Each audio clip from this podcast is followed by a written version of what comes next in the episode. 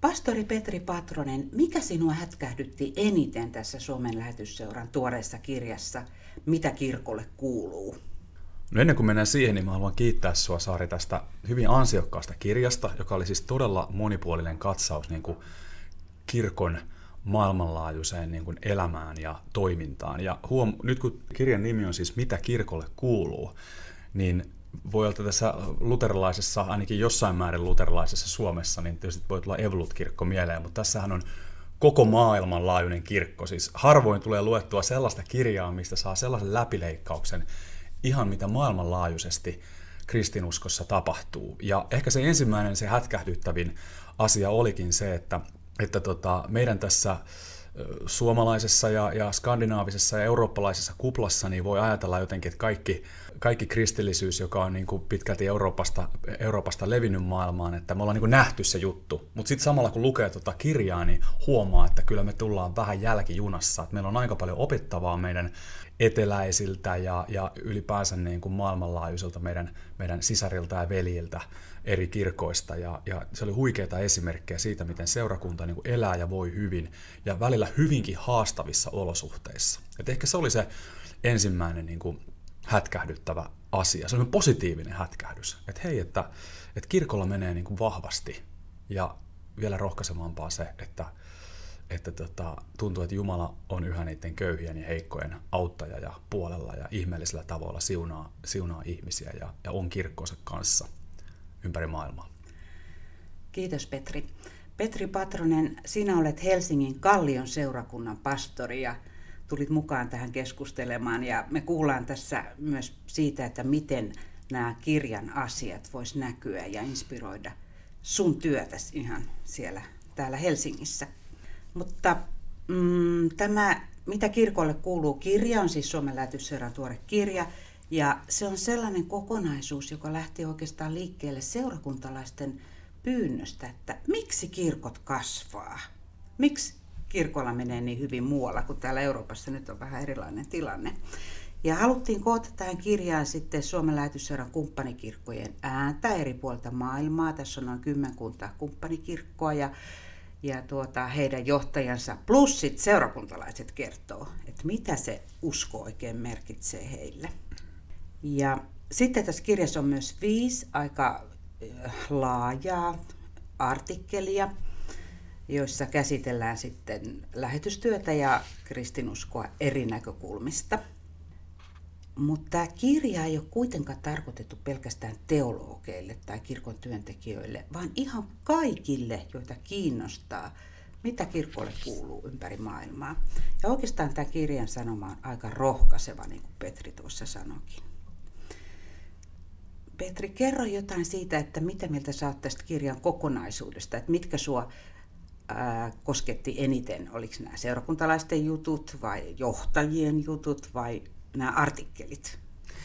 No kyllä mua niin kuin sekä, ehkä, ehkä mua niin kuin älyllisesti ja jotenkin sellaisella niin kuin, niin kuin teologina, ja, ja tämä ei ole siis suinkaan vaan teologeille, mutta siis semmoisena ihmisenä, jota kiinnostaa jotenkin se, että mitä kirkoissa tapahtuu, kiinnostaa myöskin tämmöinen niin kuin ihan, ihan niin kuin opillinen ja teologinenkin ajattelu, niin kyllähän nämä oli hyvin ravitsevia nämä artikkelit, niin kuin tavallaan sitä puolta ravitsi. Mutta toisaalta sitten nämä niin kuin yksilö, ää, yksittäisten niin kuin seurakuntalaisten ja välillä pastorienkin niin kuin ympäri maailmaa, heidän tarinansa ihan siitä, että miten se usko näkyy arjessa, se on hirveän koskettavia ja, ja rohkaisevia tarinoita. Semmoisia, että niin joo, vitsi, että tämähän on muuten, tämäkin on niin kuin, ä, osa, ja vaikka, vaikka niin kuin tarinoita jostain ihan miten, miten niin kuin, Jumalan hyvyys on muuttanut vaikka jonkun ihmisen elämää. Siellä oli vaikka hirveän koskettava ja se oli itse asiassa tämmöinen vähän akateemisempi artikkeli, mutta kuitenkin tosi koskettava, jossa kerrottiin niin tämmöisten manjo, jos muistan tämän heimon nimen oikein, niin kuin afrikkalaisen tämmöisen hyvin, siis aivan äärimmäisen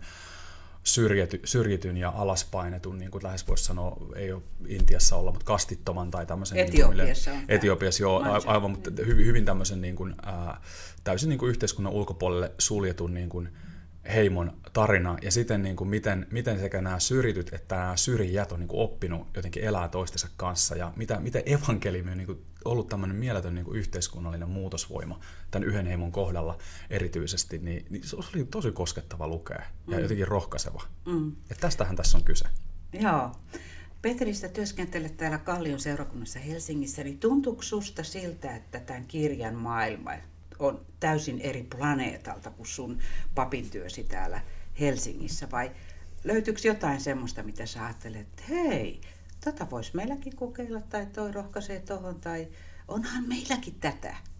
Joo. Miten sä koit? Kyllä mä koin silleen, että ei se niin, vaikka siis se maailma on toki erilainen, mutta ei se niin kuin mun mielestä kuitenkaan, siis Jumala on sama, Pyhä Henki on sama, Kristus on sama, ja sitten me ollaan kuitenkin, muitenkin niin kuin Raamattukin sanoo, niin me ollaan niin kuin Pyhän Hengen yhdistämiä. Nämä on meidän niin kuin veljen ja sisarten tarinoita. Ja toki mä välillä toivoisin, että mäkin näkisin niin kuin vielä enemmän semmoisia muutostarinoita, mutta kyllä niitäkin tapahtuu.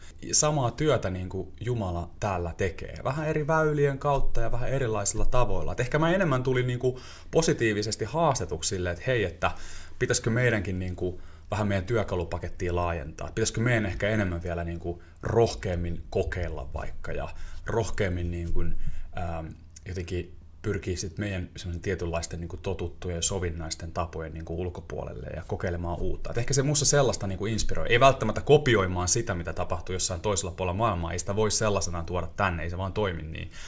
Mutta jotenkin sitä samaa, samaa semmoista niin kuin sydäntä mä niin kuin, se oli niin kuin tarttuva. Koin, että se jotenkin kosketti minun sydäntäni. Ehkä Toi on ihana tarttuu. kuulla, Joo. ihana kuulla, koska se on tämän kirjan tarkoitus, että se no. rohkaisisi ja inspiroisi kaikkia meitä. No näin mä jotenkin oletin. näin mä päättelin, että se saattaa hyvinkin olla. Hyvä, Joo. sä oot päässyt maaliin tässä. Okei, mutta me käsitellään näissä ohjelmissa pikkusen tämän kirjan sisältöä tarkemminkin, ja Petri jo tuossa mainitsi tästä ensimmäisestä asiantuntija-artikkelista, ja nyt me pikkusen poraudutaan siihen enemmän. Se on siis professori Velimatti Kärkkäisen aika laaja artikkeli globaalin kirkon tilasta, koko siis maailmanlaajuinen analyysi, jonka nimi on Globaalin kirkon tulevaisuus ja teologia uskonnollisesti pluralistisessa ja sekulaarisessa maailmassa. Kirkossa on nimittäin menellään suuri murros ja monenlaisia hyviä asioita tapahtuu, mitä me ei välttämättä täällä Euroopassa aina tajuta. Esimerkiksi se, että etelän kasvavat kirkot haastavat länsimaiden vanhat kirkot. Ja vuonna 2018 Afrikassa oli ensimmäistä kertaa enemmän kristittyjä kuin missään muussa maanosassa. Eurooppa oli kakkosena ja sitten latinalainen Amerikka tuli kolmantena ja se ohittaa kohta Euroopan. Ja, mutta Afrikan tilanne on tosi niin kuin, hämmentävän ää, niin kuin voimakas se kasvu, kun ajattelee, että siellä lähetystyötä ei ole tehty hirveän kauan, ja esimerkiksi Suomen lähetysseura aloitti lähetystyön Afrikassa 150 vuotta sitten. Eli tosi nopeasti se on räjähtänyt tämä kristillisyys. Ja ehkä meillä kohta nähdään afrikkalaisia lähetystyöntekijöitä. Se on jännä muuten. Mä muistan lukeneeni jonkun tämmöisen lähetyskertomuksen. Se taisi olla jossain niin kuin ensimmäisessä tällaisissa niin kuin ekumeenisissa lähetyskonferensseissa joskus, oliko se 1800-luvun, 1900-luvun niin kuin vaihteessa. Ja siellä otettiin tämmöiseksi näyksi, että seuraavan sadan vuoden niin kuin haluttiin, ne, ne lähetystyöntekijät ja, ja kirkot halusivat, että hei, että ne, ne puhuu niin kuin Afrikasta pimeänä maanosana. siis eh, tässä oli ehkä mm. vähän tämmöinen koloni, kolonialistinen sävy ehkä tässä termissä, mutta ajatus oli kuitenkin se, että jotenkin yhtään evankeliumi ei siellä niin kuin edennyt, ja se on täysin jotenkin, niin kuin, tämä oli se näiden niin kuin ensimmäisten lähetystyöntekijöiden ajatus. Ja kun ajattelee, he, he silloin niin kuin, heillä näky sytty, että, että Afrikkaan pitää niin kuin panostaa. Ja nyt me ajatellaan niin kuin sata vuotta myöhemmin, että mikä se tilanne on, että kuinka nopeasti tämmöinen aivan, niin kuin aivan siis historiallisen käsittämätön niin kuin muutos voi, voi tapahtua. Niin, niin se on rohkaisevaa. Ehkä me voidaan, ehkä ne afrikkalaiset puolet, ne siellä kattelee niin tuota Eurooppaa nyt ja ajattelee, että jaha, se on se pimeä maanosa. ja ne miettii, että pitäisikö me ruveta rukoilemaan ja, ja, ja, ja tota, niin, satsaamaan tuohon Eurooppaan. Niin, niin tota, ei se tiedä. Voi sadan vuoden päästä taas tilanne voi olla ihan toinen. Kyllä. Itse asiassa afrikkalaiset rukoilee meidän puolesta. Kun mä olin Etiopiassa töissä, niin he kauhisteli siellä sitä, että kirkosta erottiin niin paljon. Silloin just oli näitä Suomessakin näitä piikkejä.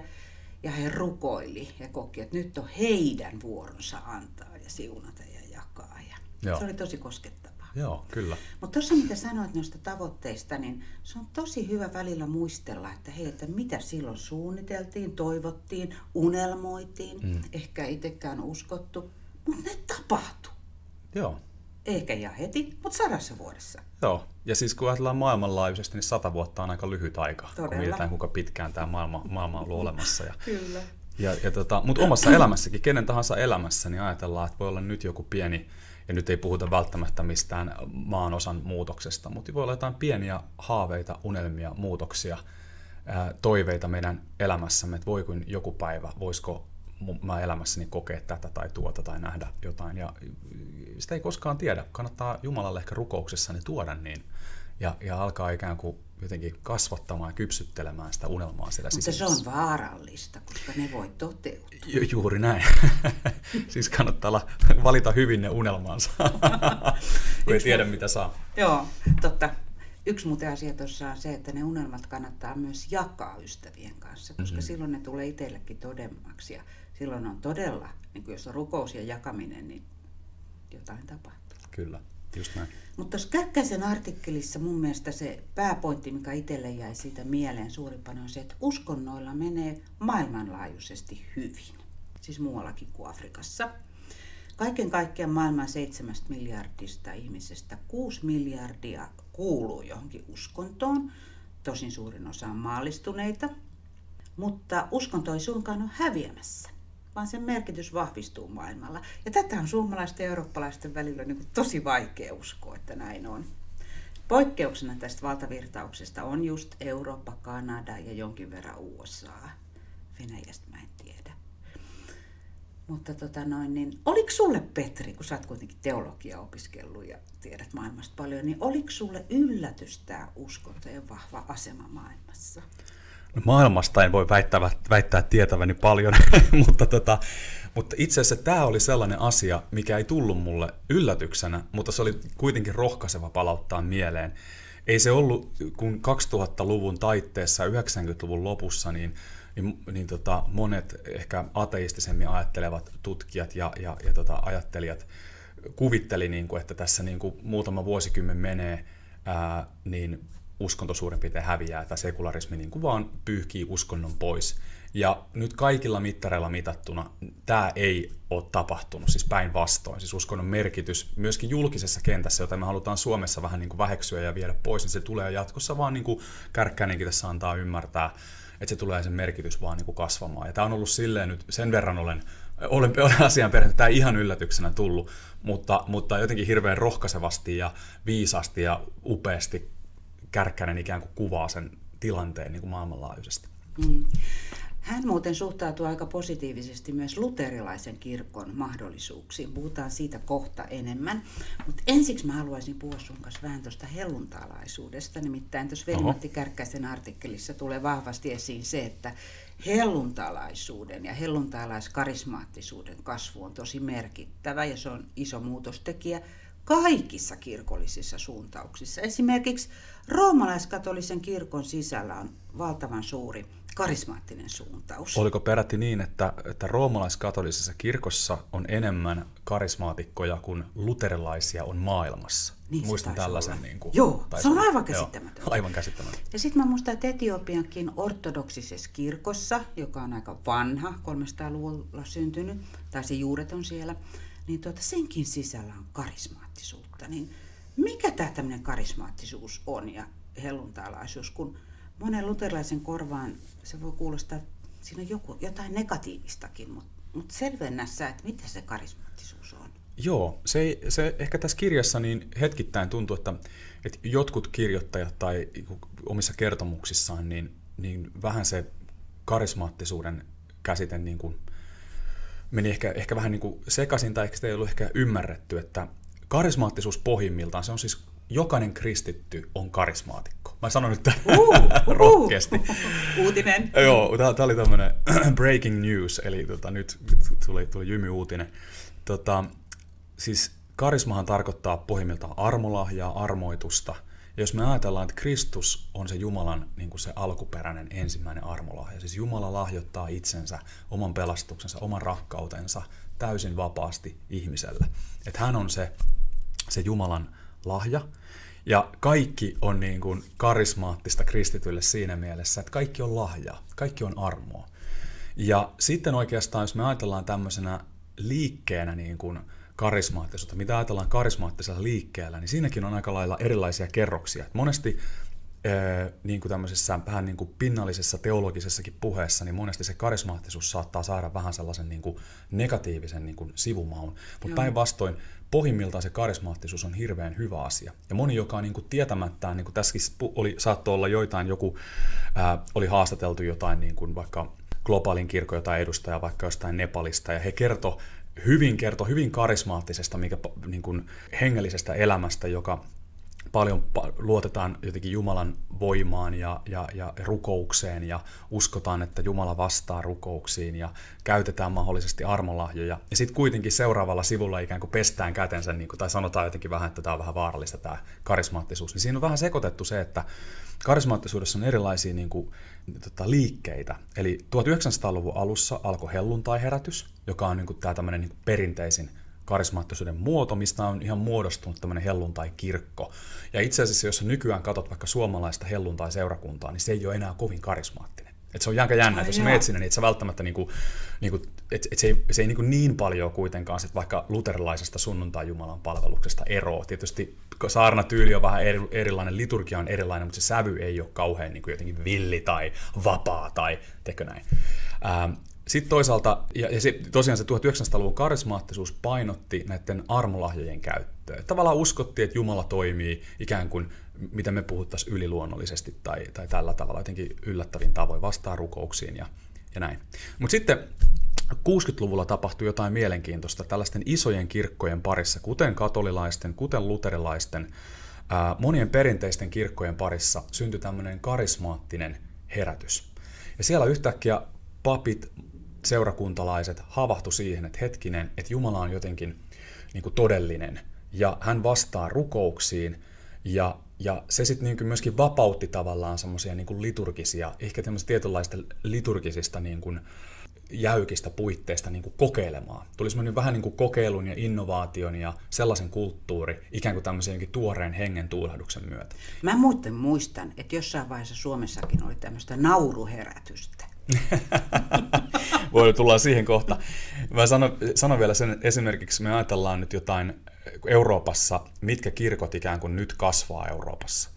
Ää, niin lähes kaikki on tämän 60-luvun karismaattisuuden niin kuin lapsia. Vaikka joku anglikaanikirkko Britanniassa, missä on siis hirveän niin kuin innovatiivista ja myöskin semmoista niin kuin virkeätä ja elävää se kirkollinen toiminta. Monissa urbaaneissa kaupungeissa kirkon jäsenmäärä on niin kuin alkanut kasvaa. Esimerkiksi Lontoossa mm. Holy Trinity Brompton on yksi tämmöinen, niin kuin mahdollisesti jotkut saattanut kuulla tämmöisestä seurakunnasta, joka kasvaa niin kuin tosi voimakkaasti.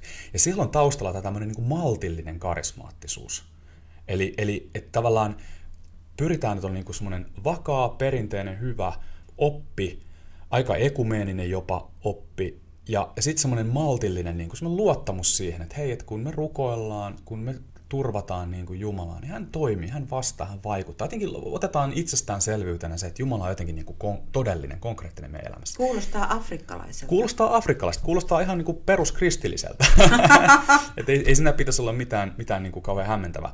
Mutta sitten se, mistä tulee se hämmennys, on siis 90-luvulla sit on syntynyt tämmöinen niin sanottu uuskarismaattisuus. Ja siinä on sitten tavallaan ehkä, ehkä niinku menty sitten vähän vielä, että et se, et se vapaudesta on tullut jopa semmoinen itsetarkoitus ja tietynlaisesta semmoisesta niinku, tämmöisestä niin kuin hyvin niin kuin jopa, jopa tämmöisistä niin kuin ikään kuin tämmöisiä armolahjoja ja kaikkea eri, erikoisia niin kuin ilmiöitä esittelevästä kulttuurista on tullut itsetarkoitus. Ja sitten kun siihen vielä yhdistetään tämmöinen niin kuin vähän amerikkalaistyyppinen, hyvin fundamentalistinen kirjaimellinen raamatun tulkinta, semmoiseen niin voimakkaaseen kokemuksen tavoitteluun, niin siitä tulee räjähtävä koktaili. Siis ei hyvässä mielessä aina. Okay. Ja, ja, ja, ja tämä on, tää on sellainen, niin kuin mitä sitten kun monet puhuu, että pitää, pitää karismaattisuutta varoa, niin itse asiassa ne puhuu tästä 90-luvun ää, amerikkalaisesta fundamentalistisesta karismaattisuudesta, johon on sitten vielä, vielä, vielä tämän kaiken lisäksi vielä sit joskus sekaantunut tämmöisiä menestysteologisia elementtejä. Eli tavallaan Dollarimissio. Ää, niin, eli, eli ajatellaan, että parantuminen ei ole lahja, vaan se on enemmänkin pakko. Että jos on jotain vikaa, jos sä et parannu tai sulle ei tarpeeksi uskoa, ja se on semmoinen hyvin niin kuin performatiivinen, siis hyvin tämmöinen suorittava okay. ja tämmöinen. Ja, ja nämä on nämä nyt, missä se hämmennys tulee. Mutta mä sanon, että tämä peruskarismaattisuus, niin se on vaan niin kuin hyväksi. Että tavallaan niin kuin, että, että lääkäri määrää sopiva annos kuule jokaiselle kristitylle. niin, niin pitää, pitää, pitää, pitää tota No onko sulla siellä Joo. Kallion seurakunnassa tätä karismaattisuutta? No mä ajattelin, että meillä on, meillä on Kallion seurakunnassa hirveän niin kuin että meidän rikkaus mun mielestä on se, että meillä on hirveän niin kuin erilaisia pappeja, joilla on erilaisia vahvuuksia, meillä on erilaisia seurakuntalaisia, meillä on erilaisia vahvuuksia. Meillä on tosi vahvaa yhteiskunnallista vaikuttamista, semmoista yhteiskunnallista näkyä, mikä sekin on niin kuin tosi hengellistä ja tosi arvokasta, että se ei ole niin kuin, niin kuin tässä kirjassa tulee esiin että miten monipuolinen se kristillisyys on. Et joskushan me ajatellaan, että okei, vaan se, että me niin kuin nyt puhutaan tästä äärikarismaattisuudesta, vaan se, että me kaatuillaan kokouksissa ja saadaan kokemuksia, että se on vaan hengellistä. Ja sitten kun me lähdetään kokouksista ja sitten kun se taikapöly ha- haihtuu, niin, niin sit se, ei ole, se on niin kuin arkista ja sitten mulla on vähän sitä, voi ei, että vitsi tässä elämässä, että mä en saa kiksei tästä niin kuin ja näin. Ei, vaan se arki on hengellistä yhtä lailla ja, ja, ja, ja, ja se, että me pyritään niin kuin vaikuttaa vaikka yhteiskunnassa, meidän naapurustossa, meidän sosiaalisissa verkostoissa – niin kuin, niin kuin paremman ikään kuin yhteiskunnan ja huomisen puolesta. Se on syvästi hengellistä. Se on sitä meidän missio. Ja mä en niin kuin halua ajatella joku, että joku tietynlainen niin kuin on näin. Meillä on, meillä on meidän rikkaus on mun mielestä se monipuolisuus. Siellä on karismaattisempaa ja sitten siellä on ehkä tämmöistä yhteiskunnallisempaa ja sitten kaikkea siltä väliltä. Ja, ja siitä mä oon tosi iloinen. Mm. Että mahtuu. Kirkkoon pitäisi mahtua monenlaista niin kuin ikään kuin hengen ilmenemismuotoja. Näihin Paavalikin opettaa. Joo. Että henki on sama armolahjoja vaikka kuinka. Juuri näin. Tuo Veli-Matti Kärkkäinen vielä tuossa artikkelissaan ää, antaa aika valosan kuvan myös luterilaisen kirkon tulevaisuuden mahdollisuuksista. Ja hän piirtää semmoisen unelmien kirkon, missä luterilainen kirkko olisi vieraanvarainen, vahvasti omalla uskollaan seisova ja oman identiteettinsä rakentunut, mutta kuitenkin suhtautuisi myönteisesti ja avarasti, just tuolla niin kuin sä kerroit, kaikki tämmöiseen karismaattisenkin ilmiöihin. Niin uskoksa Petri, että tota, luterilaisuudella on hyvä tulevaisuus? Kyllä mä uskon ja tämä aika niin kuin pappina ja mitä enemmän mä niin kuin tutustunut tähän kirkon toimintaan, niin kyllä mä uskon. Siis meillä on nyt valitettavasti nyt ihan, jos kriittisesti puhuu, niin siis sellaisia niin kuin rakenteellisia ongelmia, että kun meillä on tietynlainen niin kuin, ihan miten tämä meidän organisaatio niin kuin, on rakennettu, miten tämä niin kuin johtamisjärjestelmä toimii, miten komentoketjut toimii, miten, minkälainen rakenne on meidän seurakunnissa kirkolliskokousta myötä ja näin, niin se tekee tästä hidasta. Mutta tavallaan se, se, musta tuntuu, että se sydän on paikalla, että on havahduttu siihen, että meidän täytyy uudistua, meidän täytyy niin kuin miettiä syvällisemmin, että mitä, varten me niin kuin ollaan. Että ei pelkästään semmoista pinnallista uudistusta, että kehitellään vain jotain uusia kivoja juttuja, mitä voidaan tehdä, että saadaan vähän ihmisiä kirkkoon, vaan syvä myöskin semmoista, niin kuin, mikä sekin on hyvä. Siis meidän täytyy kaikilla tasoilla niin kuin pyrkiä uudistumaan ja kokeilemaan uutta, mutta et, mun mielestä siihen liittyy myöskin semmoinen syvä uudistuminen, että me aletaan havahtua taas siihen, että hei, että mikä tämä meidän ydin tässä niin kuin olikaan, ja kuinka me voitaisiin jotenkin rohkeammin myöskin olla kirkko ja, ja sitä, mitä kirkkoa. Ja tämmöistä keskustelua mun mielestä käydään ja, ja se on musta kauhean rohkaisevaa. Ja mä nyt sanon vielä siellä tota, Kärkkäisen artikkelista sen, että Kärkkäinenhän maalaa upean tämmöisen kuvan tällaisesta niin kuin kolmannen tien seurakunnasta, jossa ikään kuin ei olla enää jumiuduttu johonkin liberaali- tai konservatiivibunkkeriin, vaan ikään kuin ollaan löydetty kolmas tie, joku tämmöinen niin kuin sovinnon Jumalan valtakunnan rakkauden, oikeudenmukaisuuden tie siitä väliltä, joka ei niin kuin, tavallaan näe ihmisiä jonkun yksipuolisen niin kuin, tai pisteytä ihmisiä jonkun yksipuolisen niin kuin, opillisen näkökulman mukaan, vaan ajattelee niin kuin, holistisemmin.